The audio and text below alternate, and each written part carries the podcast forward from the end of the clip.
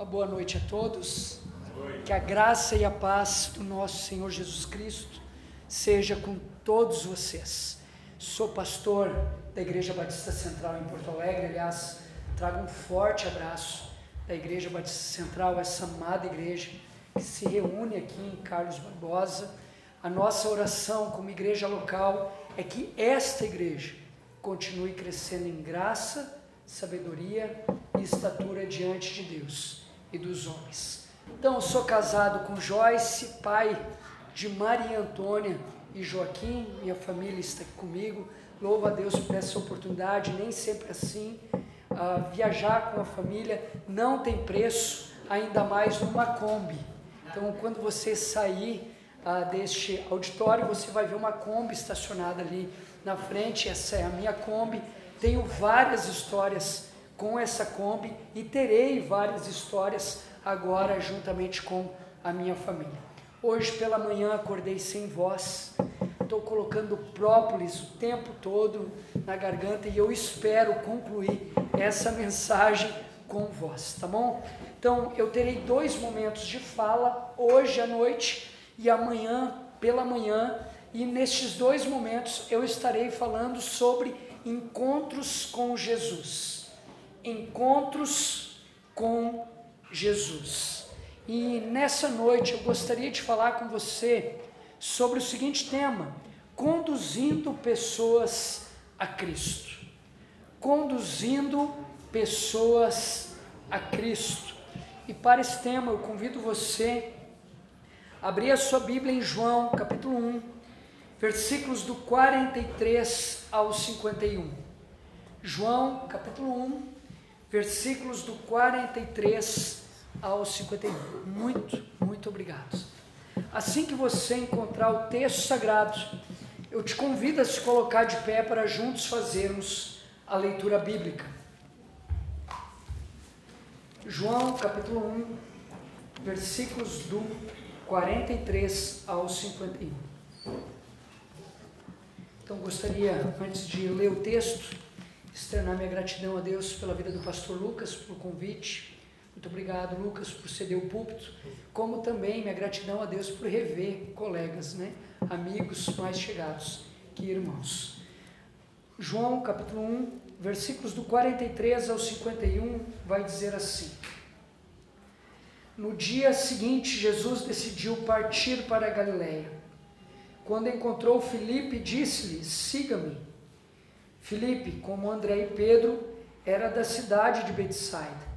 Filipe encontrou Natanael e lhe disse: Achamos aquele sobre quem Moisés escreveu na lei e a respeito de quem os profetas também escreveram, Jesus de Nazaré, filho de José. Perguntou Natanael: Nazaré pode vir alguma coisa boa de lá? Disse Filipe: Venha e veja. Ao ver Natanael se aproximando, disse Jesus: Aí está um verdadeiro israelita, em quem não há falsidade. Perguntou Natanael: De onde me conheces? Jesus respondeu: Eu ouvi quando você ainda estava debaixo da figueira, antes de Filipe o chamar. Então Natanael declarou: Mestre, tu és o filho de Deus, tu és o rei de Israel. Jesus disse: você crê porque eu disse que o vi debaixo da figueira. Você verá coisas maiores do que essa. Então acrescentou: Digo-lhe a verdade. Vocês verão o céu aberto e os anjos de Deus subindo e descendo sobre o Filho do Homem. Até aqui. Que o bom Deus nos abençoe com a sua poderosa palavra nessa noite. Podem se assentar. Conduzindo pessoas a Cristo. Conta-se que um grupo de estudantes foi visitar um laboratório. Lá estava um renomado cientista fazendo importantes pesquisas. Certo aluno se aproximou do sábio mestre e lhe perguntou: Quando o Senhor descobriu o remédio para quando o Senhor descobrir o remédio para curar essa enfermidade, o que o Senhor fará? Aquele Sábio mestre parou por um instante, pensou e logo após respondeu: Vou anunciar ao mundo inteiro. Esta descoberta é grande demais para retê-la. Eu preciso anunciar ao mundo inteiro esta descoberta, porque é uma forma de abençoar pessoas, é uma forma de ajudar pessoas. Irmãos, esta deve ser a disposição de todo aquele que um dia teve o um encontro com Jesus. Que disposição é essa de anunciar ao mundo inteiro as boas novas do Evangelho? Mas o que são as boas novas do Evangelho?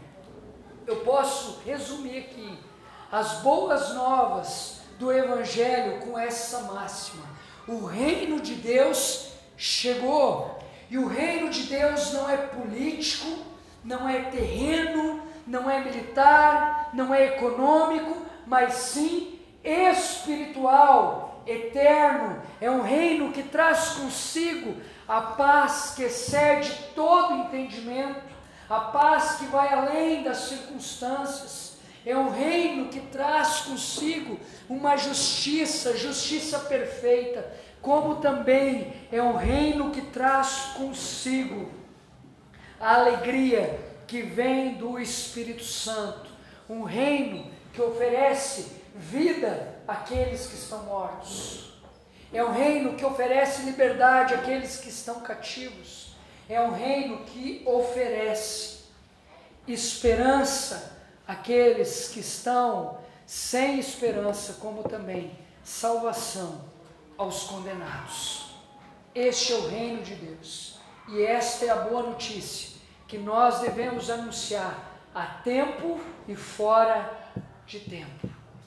O comentarista vai dizer que na igreja é comum existir pessoas que desejam apenas receber benefícios espirituais e materiais. E aqui eu abro um parênteses.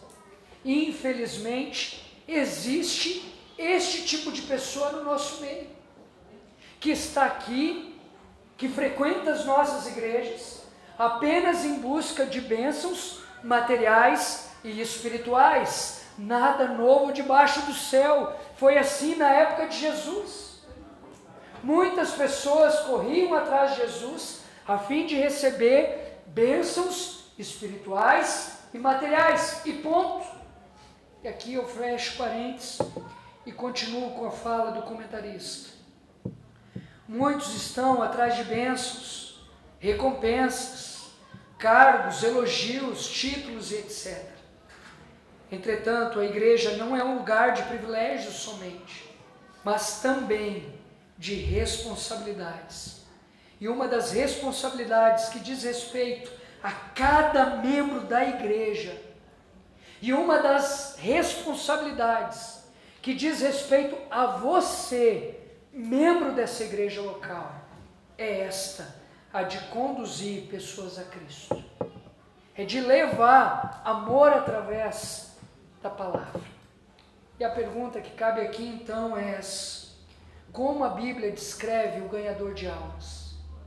Como a Bíblia descreve aquele que leva amor através da palavra?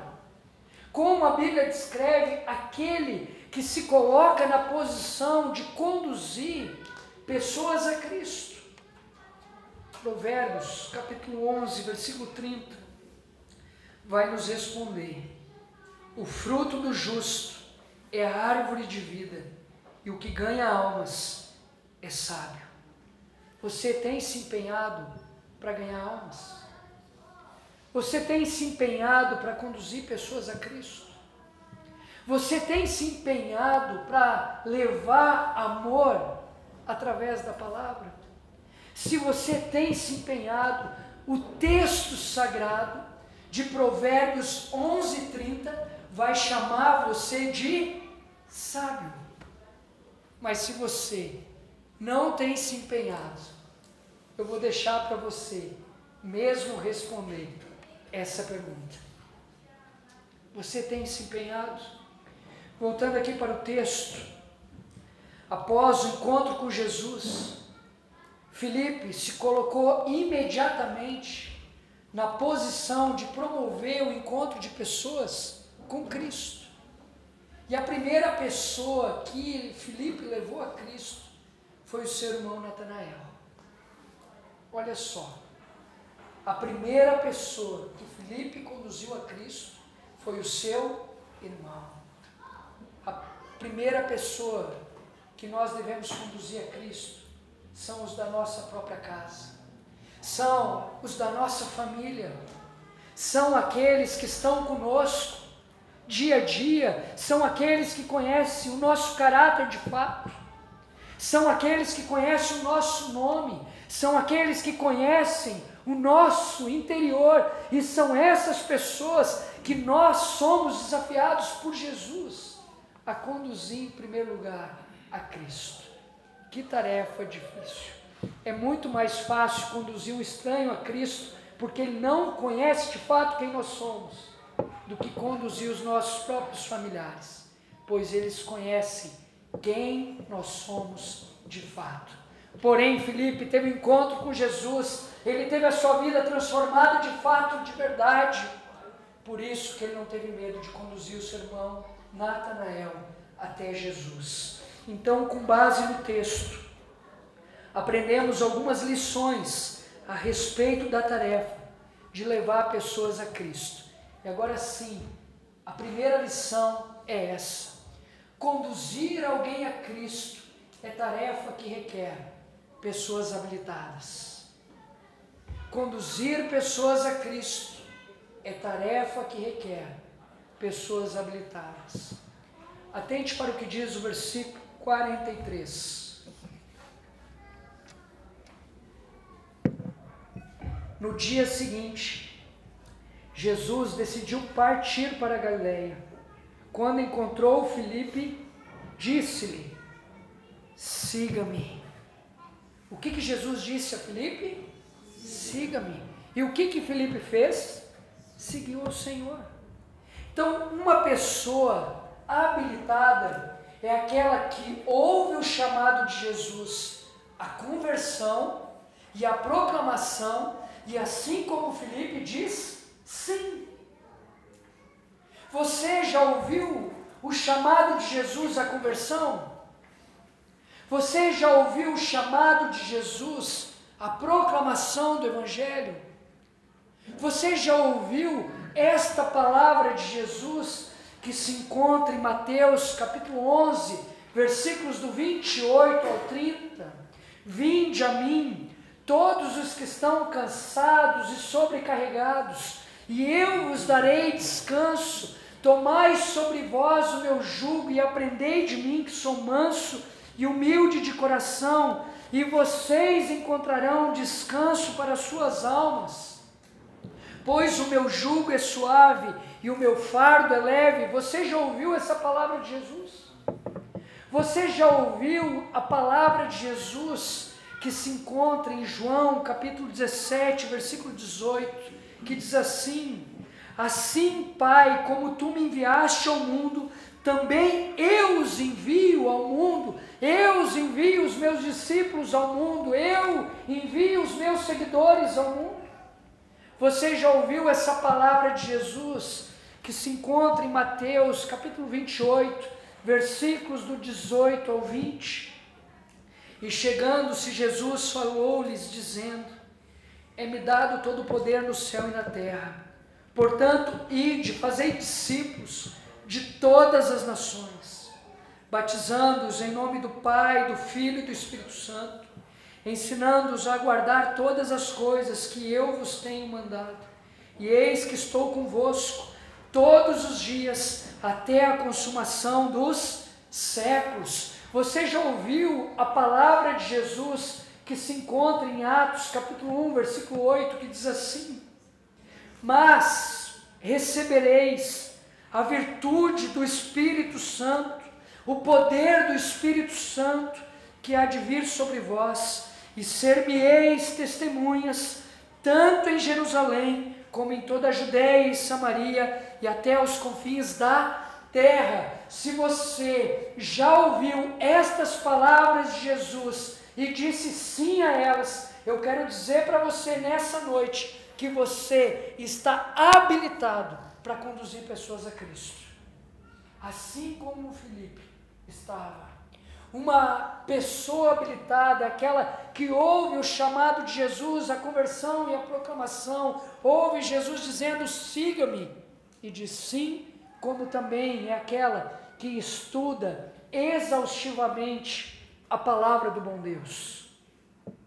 No versículo 45, nós vamos ver Filipe citando a lei mosaica e os profetas. E ao citar a lei mosaica e os profetas, e ao citar a Bíblia da época, Filipe cita com propriedade, com convicção, porque ele estudava a palavra, ele meditava na palavra, ele vivia a palavra, ele pregava a palavra. Irmãos, Felipe, ele não falou sobre ele. Quando ele foi conversar com seu irmão Natanael, ele não ficou falando sobre ele. Ele não ficou falando sobre a sua igreja local. Ele não ficou falando sobre as programações de sua igreja local. Felipe, quando foi falar com Natanael, ele falou sobre Cristo. Ele falou sobre a palavra de Cristo. Muitas vezes nós tentamos evangelizar, mas falando sobre nós. Eu quero te dizer que toda vez que você, ao tentar evangelizar alguém, fala sobre você, você está fazendo discípulos teus, não discípulo de Cristo. Muitas vezes, ao tentar evangelizar, nós ficamos falando sobre a nossa igreja local. Ah, como a minha igreja local é boa na minha igreja local tem um evento tal, tem um galeto no domingo. E o galeto é muito bom, porque quem assa é um assador profissional. Toda vez que você fica falando sobre a sua igreja local, você estará fazendo discípulos da igreja local. Nós somos chamados para fazer discípulo de Cristo. Eu tenho falado muito isso na igreja e ontem um jovem me procurou e disse: Pastor, Toda vez que eu tentei evangelizar alguém, ou eu falava sobre mim, ou sobre a minha igreja local, eu nunca falei sobre Cristo, de verdade. E depois que o Senhor começou a pregar sobre isso, essa semana eu criei coragem. Um rapaz me perguntou a razão da minha fé. Eu senti vontade de falar sobre mim. Eu senti vontade de falar sobre a minha igreja local porque eu estava com vergonha. Mas eu olhei para ele abri a Bíblia e falei sobre a passagem do jovem rico. Eu apresentei Jesus usando a palavra do jovem rico. E no final eu perguntei para aquele rapaz: e você, a partir do que você ouviu, você vai sair da minha presença como o jovem rico saiu da presença de Jesus? Ou tu vai te alegrar comigo entregando a tua vida para Cristo? Felipe falou sobre Cristo porque ele conhecia Cristo, ele estudava a palavra de Cristo. Uma pessoa habilitada é aquela que entende o seu papel. O papel de Filipe era o de promover o encontro de pessoas com Jesus, não de convencer as pessoas do pecado, da justiça e do juízo. O nosso papel não é convencer ninguém do pecado, da justiça e do juízo. O nosso papel é apenas promover o encontro de pessoas com Jesus. Tem crente que tenta enfiar Cristo a goela abaixo dos outros. Nós somos chamados apenas para promover o encontro de pessoas com Jesus e mais nada. Porque quem vai fazer o resto é o próprio Jesus. Mês passado, nós saímos para evangelizar na Avenida Cristóvão Colombo. A igreja onde eu estou pastor fica em frente ao Shopping Total em Porto Alegre. Bem em frente porta a porta. Quando você for visitar Porto Alegre, você está convidado a tomar café comigo no Shopping Total. Você paga a conta que eu converso com você. Tranquilo? E ali nós saímos pelas calçadas da Avenida Cristóvão Colombo evangelizando. E eu tive a oportunidade de evangelizar com os meus filhos. E eu saí de mão dada com meu filho de seis anos e nós criamos uma estratégia. Eu parava a pessoa na rua e perguntava a ela: Você aceita um presente? Se a pessoa dissesse sim, o Joaquim entregava o Evangelho de João e dizia a ela: Jesus te ama. Se a pessoa desse conversa, nós seguiríamos o papo. Se não, ela saía dali com o Evangelho de João. As pessoas elogiaram o Joaquim, abraçaram o Joaquim, deram pirulito para o Joaquim. Que querido, olha só que simpático. Só que chegou em um momento que eu parei um rapaz de aproximadamente 25 anos, 30 anos. E eu perguntei a ele: Você aceita um presente? Ele disse: Presente até injeção na, te na testa. Pode me dar que eu aceito. O Joaquim olhou para ele e disse: Jesus te ama. Ele olhou e disse: É isso? Eu não quero. E ele saiu caminhando. Olhei para o meu filho, com os olhos lacrimejando, e eu disse: Joaquim, o que está acontecendo? E ele começou a chorar. Pai, ele não aceitou o amor de Jesus. E eu disse: Joaquim, o nosso papel aqui não é convencer ninguém do pecado, da justiça e do juízo, porque quem faz isso é o próprio Deus. O nosso papel aqui é apenas promover o encontro de pessoas com Jesus. E foi isso que nós fizemos. Ele não quis, mas o nosso papel a gente fez e vamos ir além, vamos orar por esse rapaz. E tu vai orar, tá bom, Joaquim? Ele disse: tá bom, pai. Eu disse: então ora aí. Na calçada da Avenida Cristóvão Colombo, Joaquim orou dessa maneira: Senhor Jesus, eu estou com raiva desse cara, mas que ele possa provar do teu amor. Que ele possa provar do teu amor. Conduzir alguém a Cristo é tarefa que requer urgência esse é o segundo ponto dessa mensagem. Olha só o que diz o versículo 43, 44 e 45. No dia seguinte, Jesus decidiu partir para Galiléia. Quando encontrou Filipe, disse-lhe: Siga-me. Filipe, como André e Pedro, era da cidade de Betsaida. Filipe encontrou Natanael e lhe disse: Achamos aquele sobre quem Moisés escreveu na lei e a respeito de quem os profetas também escreveram, Jesus de Nazaré, filho de José. Perguntou Natanael: Nazaré, pode vir alguma coisa boa de lá? Nós vimos aqui que Jesus chamou Filipe. Filipe chamou Natanael. Natanael chamou mais seis homens. Em uma semana, um grupo grande de pessoas já estavam seguindo Jesus. Isso aconteceu porque ambos os homens entenderam a urgência da proclamação do Evangelho. Felipe entendeu a urgência de compartilhar aquilo que de graça ele recebeu.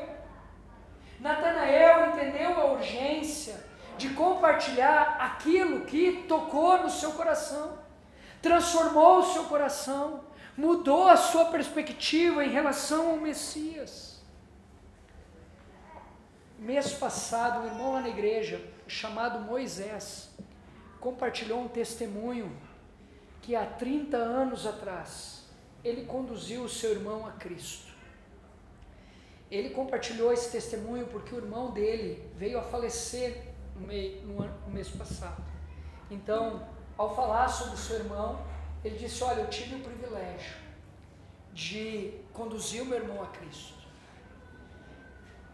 Depois de um mês, o meu irmão havia conduzido toda a sua família.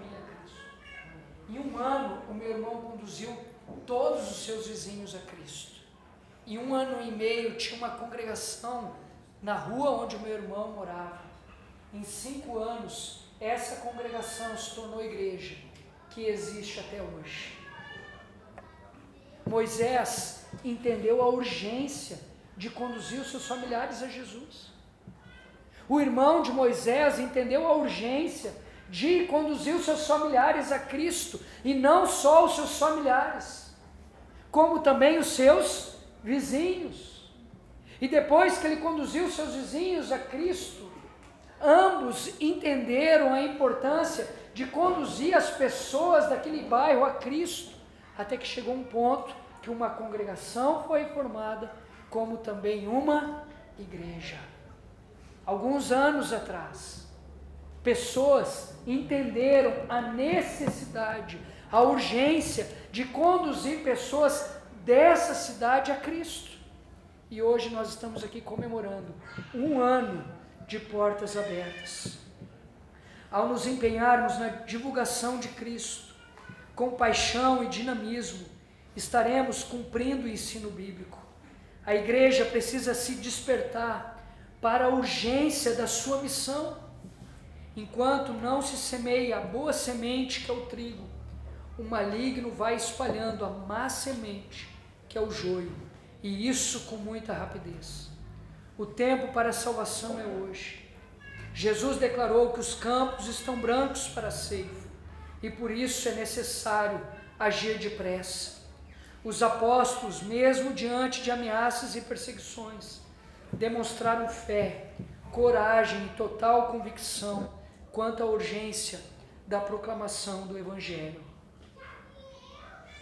Conta-se que há muitos anos atrás, um grupo de missionários ingleses chegaram em uma tribo indígena no México. E ao chegar naquela tribo, eles fizeram os primeiros contatos com a liderança daquela tribo. A liderança abriu espaço a eles. Eles começaram a evangelizar e não demorou muito, a tribo inteira havia se convertido. Houve uma grande festa ali, uma congregação se formou naquele lugar. E no dia em que as portas daquela congregação se abriram, a chefe da tribo começou a chorar em alta voz. E ao chorar em alta voz, ela começou a fazer a seguinte pergunta: Por quê? Por quê? Por que vocês demoraram tanto para chegar até aqui? Por que vocês demoraram tanto para chegar até aqui? Por que vocês demoraram tanto para chegar até aqui? O meu filho teve um sonho. E neste sonho, ele viu um homem pisando nessa terra. Um homem morrendo numa cruz. Um homem ressurgindo da sepultura. Porém, o meu filho morreu, sem saber o significado deste sonho. O meu filho seria o novo chefe dessa tribo. E ele morreu sem saber o significado desse sonho. E hoje vocês chegaram aqui, vocês revelaram o significado do sonho do meu filho. Porém, o meu filho não teve chance de dizer sim a esse Jesus, que realmente pisou nessa terra, morreu numa cruz e venceu a sepultura. Por que vocês demoraram tanto para chegar? até nós. O meu filho morreu sem assumir um compromisso com Cristo. O meu filho morreu sem provar dessa alegria que o meu povo está provando no dia de hoje. Conduzir pessoas a Cristo requer pessoas habilitadas. Conduzir alguém a Cristo é tarefa que requer urgência, como em terceiro e último lugar Conduzir alguém a Cristo é tarefa que produz resultados positivos. O versículo 49 vai dizer: Então Natanael declarou: Mestre, tu és o Filho de Deus, tu és o Rei de Israel. Em primeiro momento, Natanael demonstrou muita dúvida quanto à pessoa de Jesus, por ele ser de Nazaré. Mas nós vamos ver aqui que Felipe, ele ficou firme na sua posição. Posição de promover o encontro do seu irmão com Cristo. Felipe ficou firme na palavra. Felipe não abandonou a sua tarefa. E por não ter abandonado a sua tarefa, ele teve o privilégio de ver o seu irmão assumindo um compromisso com Jesus. Irmãos, todas as vezes que a palavra de Deus é exposta, ela jamais, jamais volta vazia. Toda vez que a palavra de Deus é exposta, ela sempre desafia os seus ouvintes a uma resposta. Nessa noite, a Bíblia está sendo exposta. O texto sagrado está sendo exposto. Isso quer dizer que você está sendo desafiado a uma resposta. Algumas pessoas vão dizer: Não, eu não quero. Outras pessoas vão dizer: Não é comigo. Mas outras pessoas vão dizer: Sim, eu quero aceitar o desafio que a palavra está me fazendo nessa noite. E toda vez que alguém diz sim ao desafio, algo sobrenatural acontece, algo surpreendente acontece, como aconteceu com Natanael. O encontro com Cristo sempre produz resultados surpreendentes.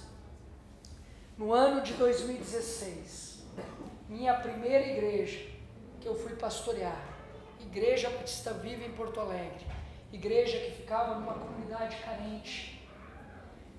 Quatro pessoas, ou melhor, oito pessoas tinha aquela igreja. Quatro era da família do pastor antigo que estava saindo de lá. Então, na verdade, eram quatro membros apenas.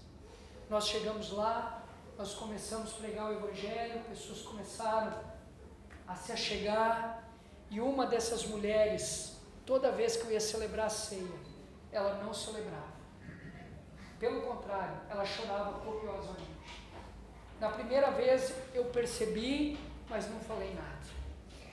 Na segunda vez olhei para aquela mulher, percebi ela chorando, e no final do culto eu procurei ela e disse: Olha, por que você está chorando? E ela disse: Porque eu não posso participar da ceia. Eu disse: Por que você não pode participar da ceia? Ela disse, porque eu não sou batizada. E eu disse, mas por que você ainda não se batizou? E ela disse, porque eu estou há 40 anos com o mesmo homem. Tenho filhos com este homem. Porém, ele não quer regularizar a situação dele comigo. Ele não quer. Ele olhou um dia para mim e disse: É um milagre você ir na igreja. Eu permiti você ir na igreja. Então te contenta com isso. Mas uma igreja jamais vai dizer o que eu tenho que fazer dentro da minha casa. Então, se a igreja está pedindo para você regularizar a situação perante a sociedade em relação ao casamento, eu não vou fazer. Que fique bem claro. E ela disse, pastor, eu estou no mato sem cachorro. O meu marido, ele é patrão do CTG, duro na queda. Então esquece, pastor. Nós não vamos conseguir vencer essa batalha. Toda quarta-feira nós orávamos para aquele homem. Toda quarta-feira. Toda quarta-feira aquela mulher estava lá orando pela sua família, inclusive pelo seu marido. Um dia nós fomos fazer um galeto, uma comemoração na igreja, festa de aniversário, sabendo que ele era patrão de CTG. Liguei para ele e disse: Preciso de você para assar o galeto. Ele disse: Pastor, jamais entrei numa igreja evangélica eu disse: Olha, se você não assar o galeto para nós, não vai ser galeto. Então eu preciso da tua ajuda. Ele foi lá, ajudou o galeto, tinha grenal no dia, quatro horas da tarde. O pessoal se serviu, ficaram conversando, comeram bolo e tudo. Perto das quatro da tarde, disse: Olha, bota o jogo do Grêmio no, no bota o grenal, né? No telão porque eu quero assistir daqui, porque eu não tenho tempo de ir em casa. E ali eu comecei a assistir o Grenal, que foi 5 a 0 do meu time. E ali, a nós assistindo, o seu Zama lavou os espetos. E ele disse: Olha, não tem tempo de eu ir para casa, não vou conseguir chegar a tempo, vou assistir o jogo com você aqui. E ali tinha um colorado do meu lado, peguei o pé do colorado o tempo todo. O seu Zama também, serrando o colorado. E aí no final, às seis horas da tarde, eu e ele abraçados juntos. Seu Zama aceitou Jesus? Não, o Grêmio ganhou. E ali ele disse, pastor, eu estou indo embora, que eu estou cansado, o senhor já vai também? Eu disse, não, seu Zama, sete horas tem culto e eu preciso pregar no culto da noite. Ele disse, mas não teve culto pela manhã? Eu disse, sim. Mas tu não pregou pela manhã? Eu disse, sim. E tu vai pregar de novo? Eu digo, sim. E ele, tá bom. Sete horas da noite. Quem é que estava chegando na igreja? O seu Zama. Seu Zama assistiu o culto. E no final do culto, quem é que estava lá dizendo: A minha vida é de Cristo? Seu Zama, porque o texto sagrado foi exposto. E toda vez que o texto sagrado é exposto, a palavra jamais volta vazia. Todos são desafiados a uma resposta. E todo aquele que diz sim, eu quero provar aquilo que o texto está dizendo, algo sobrenatural acontece na sua vida. O seu Zama assumiu um compromisso com Cristo. O seu Zama começou a frequentar os nossos cultos. A família do seu Zama começou a frequentar os nossos cultos. Agora não era mais irmã Neuza, agora era o Fernando, a sua esposa, a sua filhinha, a outra filha, as outras filhas. E certo dia sobreveio uma forte tempestade sobre o nosso bairro. Casas sendo destelhadas. A chuva inundou a igreja. Faltou luz no bairro. 10 para 7. Joyce e eu e o seminarista com a sua esposa e o seu filho jogando água para fora. A igreja ficava no topo do morro, os membros da comunidade ficavam lá embaixo, não tinham carro para subir até onde a igreja ficava, porque eram pessoas carentes. Eu buscava o pessoal muitas vezes de Kombi, muitas vezes o pessoal ia de a pé. E naquele dia então faltou luz e chegou sete horas da noite. O meu seminarista olhou para mim e disse: Então tá, tiramos a água, eu estou indo embora. Eu disse: Como assim você está indo embora? Não vai ter culto, pastor. Nós estamos sem luz, não tem povo, eu estou indo embora. Eu disse: E eu não sou povo? A minha esposa não é povo? Tu não é povo? A tua esposa não é povo? Teu filho não é povo? Eu estudei mensagem durante a semana. E eu orei por essa mensagem, pedindo para que Deus pudesse falar o coração daqueles que estivessem aqui nessa noite. Então, se é nós, Deus vai falar com nós. Então, toca o teu violão aí, vamos cultuar o Senhor. Ele tocou uma música e disse: Pastor, a palavra é com o Senhor. Eu disse: Tu preparou uma música só para o culto de hoje? Quatro. Toca as quatro ele tocou as quatro músicas. E no final da última música, eu estava de frente para o portão da frente de nossa igreja. Chuva que Deus mandava. Quando eu vejo uma luz entrando no portão. Quatro, cinco pessoas. Subiram a lomba toda. Temporal. Com vento, chuva, água nas canelas. Adivinha quem é que estava entrando lá no portão? Seu Zama. Com a irmã Neuza, com o Fernando, seu filho, com a sua nora, com a sua filha. A guriazinha de três anos. Eles vieram caminhando, eles subiram toda longa, vieram caminhando.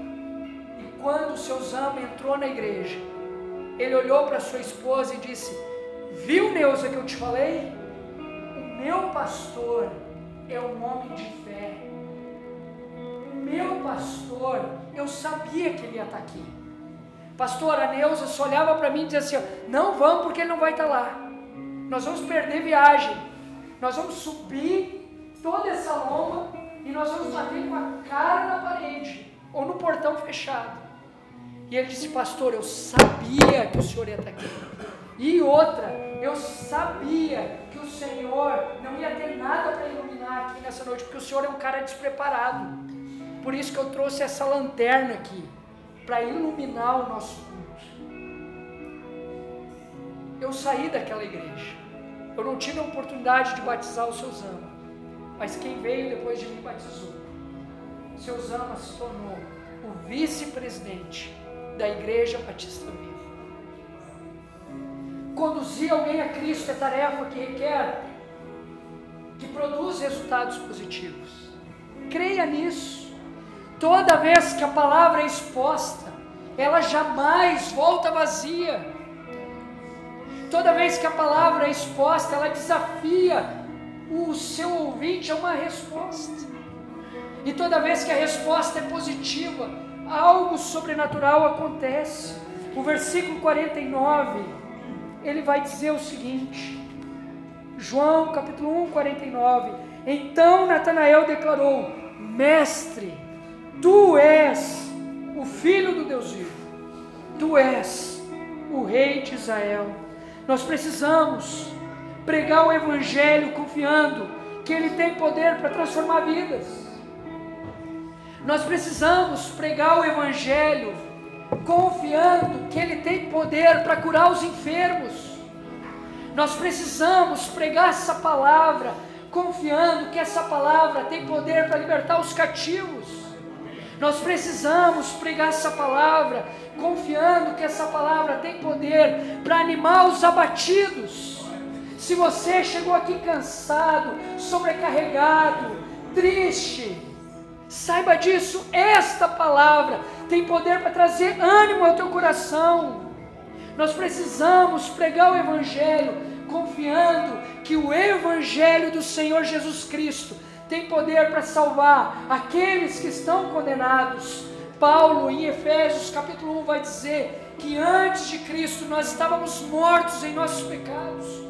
Nós éramos totalmente influenciados pela cultura local, pelo inimigo, pela nossa própria carne. Nós éramos capazes de fazer coisas boas, mas incapazes de conhecer a Deus e fazer a Sua vontade. Nós estávamos condenados a passar a eternidade no inferno. Porém, em Cristo Jesus, nós recebemos a salvação. Em Cristo Jesus, nós recebemos a oportunidade, a bela oportunidade de usufruir da presença do bom Deus para a eternidade, como também recebemos o título de filhos do Deus vivo por adoção. Pregue o Evangelho de Jesus sabendo que Ele pode transformar a vida do teu familiar. Pregue o Evangelho de Jesus, sabendo que Ele pode transformar a vida do seu colega de trabalho, do seu vizinho. Pregue o Evangelho de Jesus, sabendo que Ele pode curar os enfermos, libertar os cativos, animar os abatidos, como também salvar os condenados. Eu quero concluir essa mensagem dizendo, conduzindo pessoas a Cristo conduzir alguém a Cristo é tarefa que requer pessoas habilitadas. Habilitado é aquele que um dia ouviu o chamado de Jesus, a conversão e a proclamação, e disse sim. Você ouviu o chamado de Jesus, a conversão e a proclamação? Se sim, e se você disse sim, você já está habilitado. Não espere um anjo descer do céu, porque você já está habilitado. Conduzir alguém a Cristo é tarefa que requer urgência.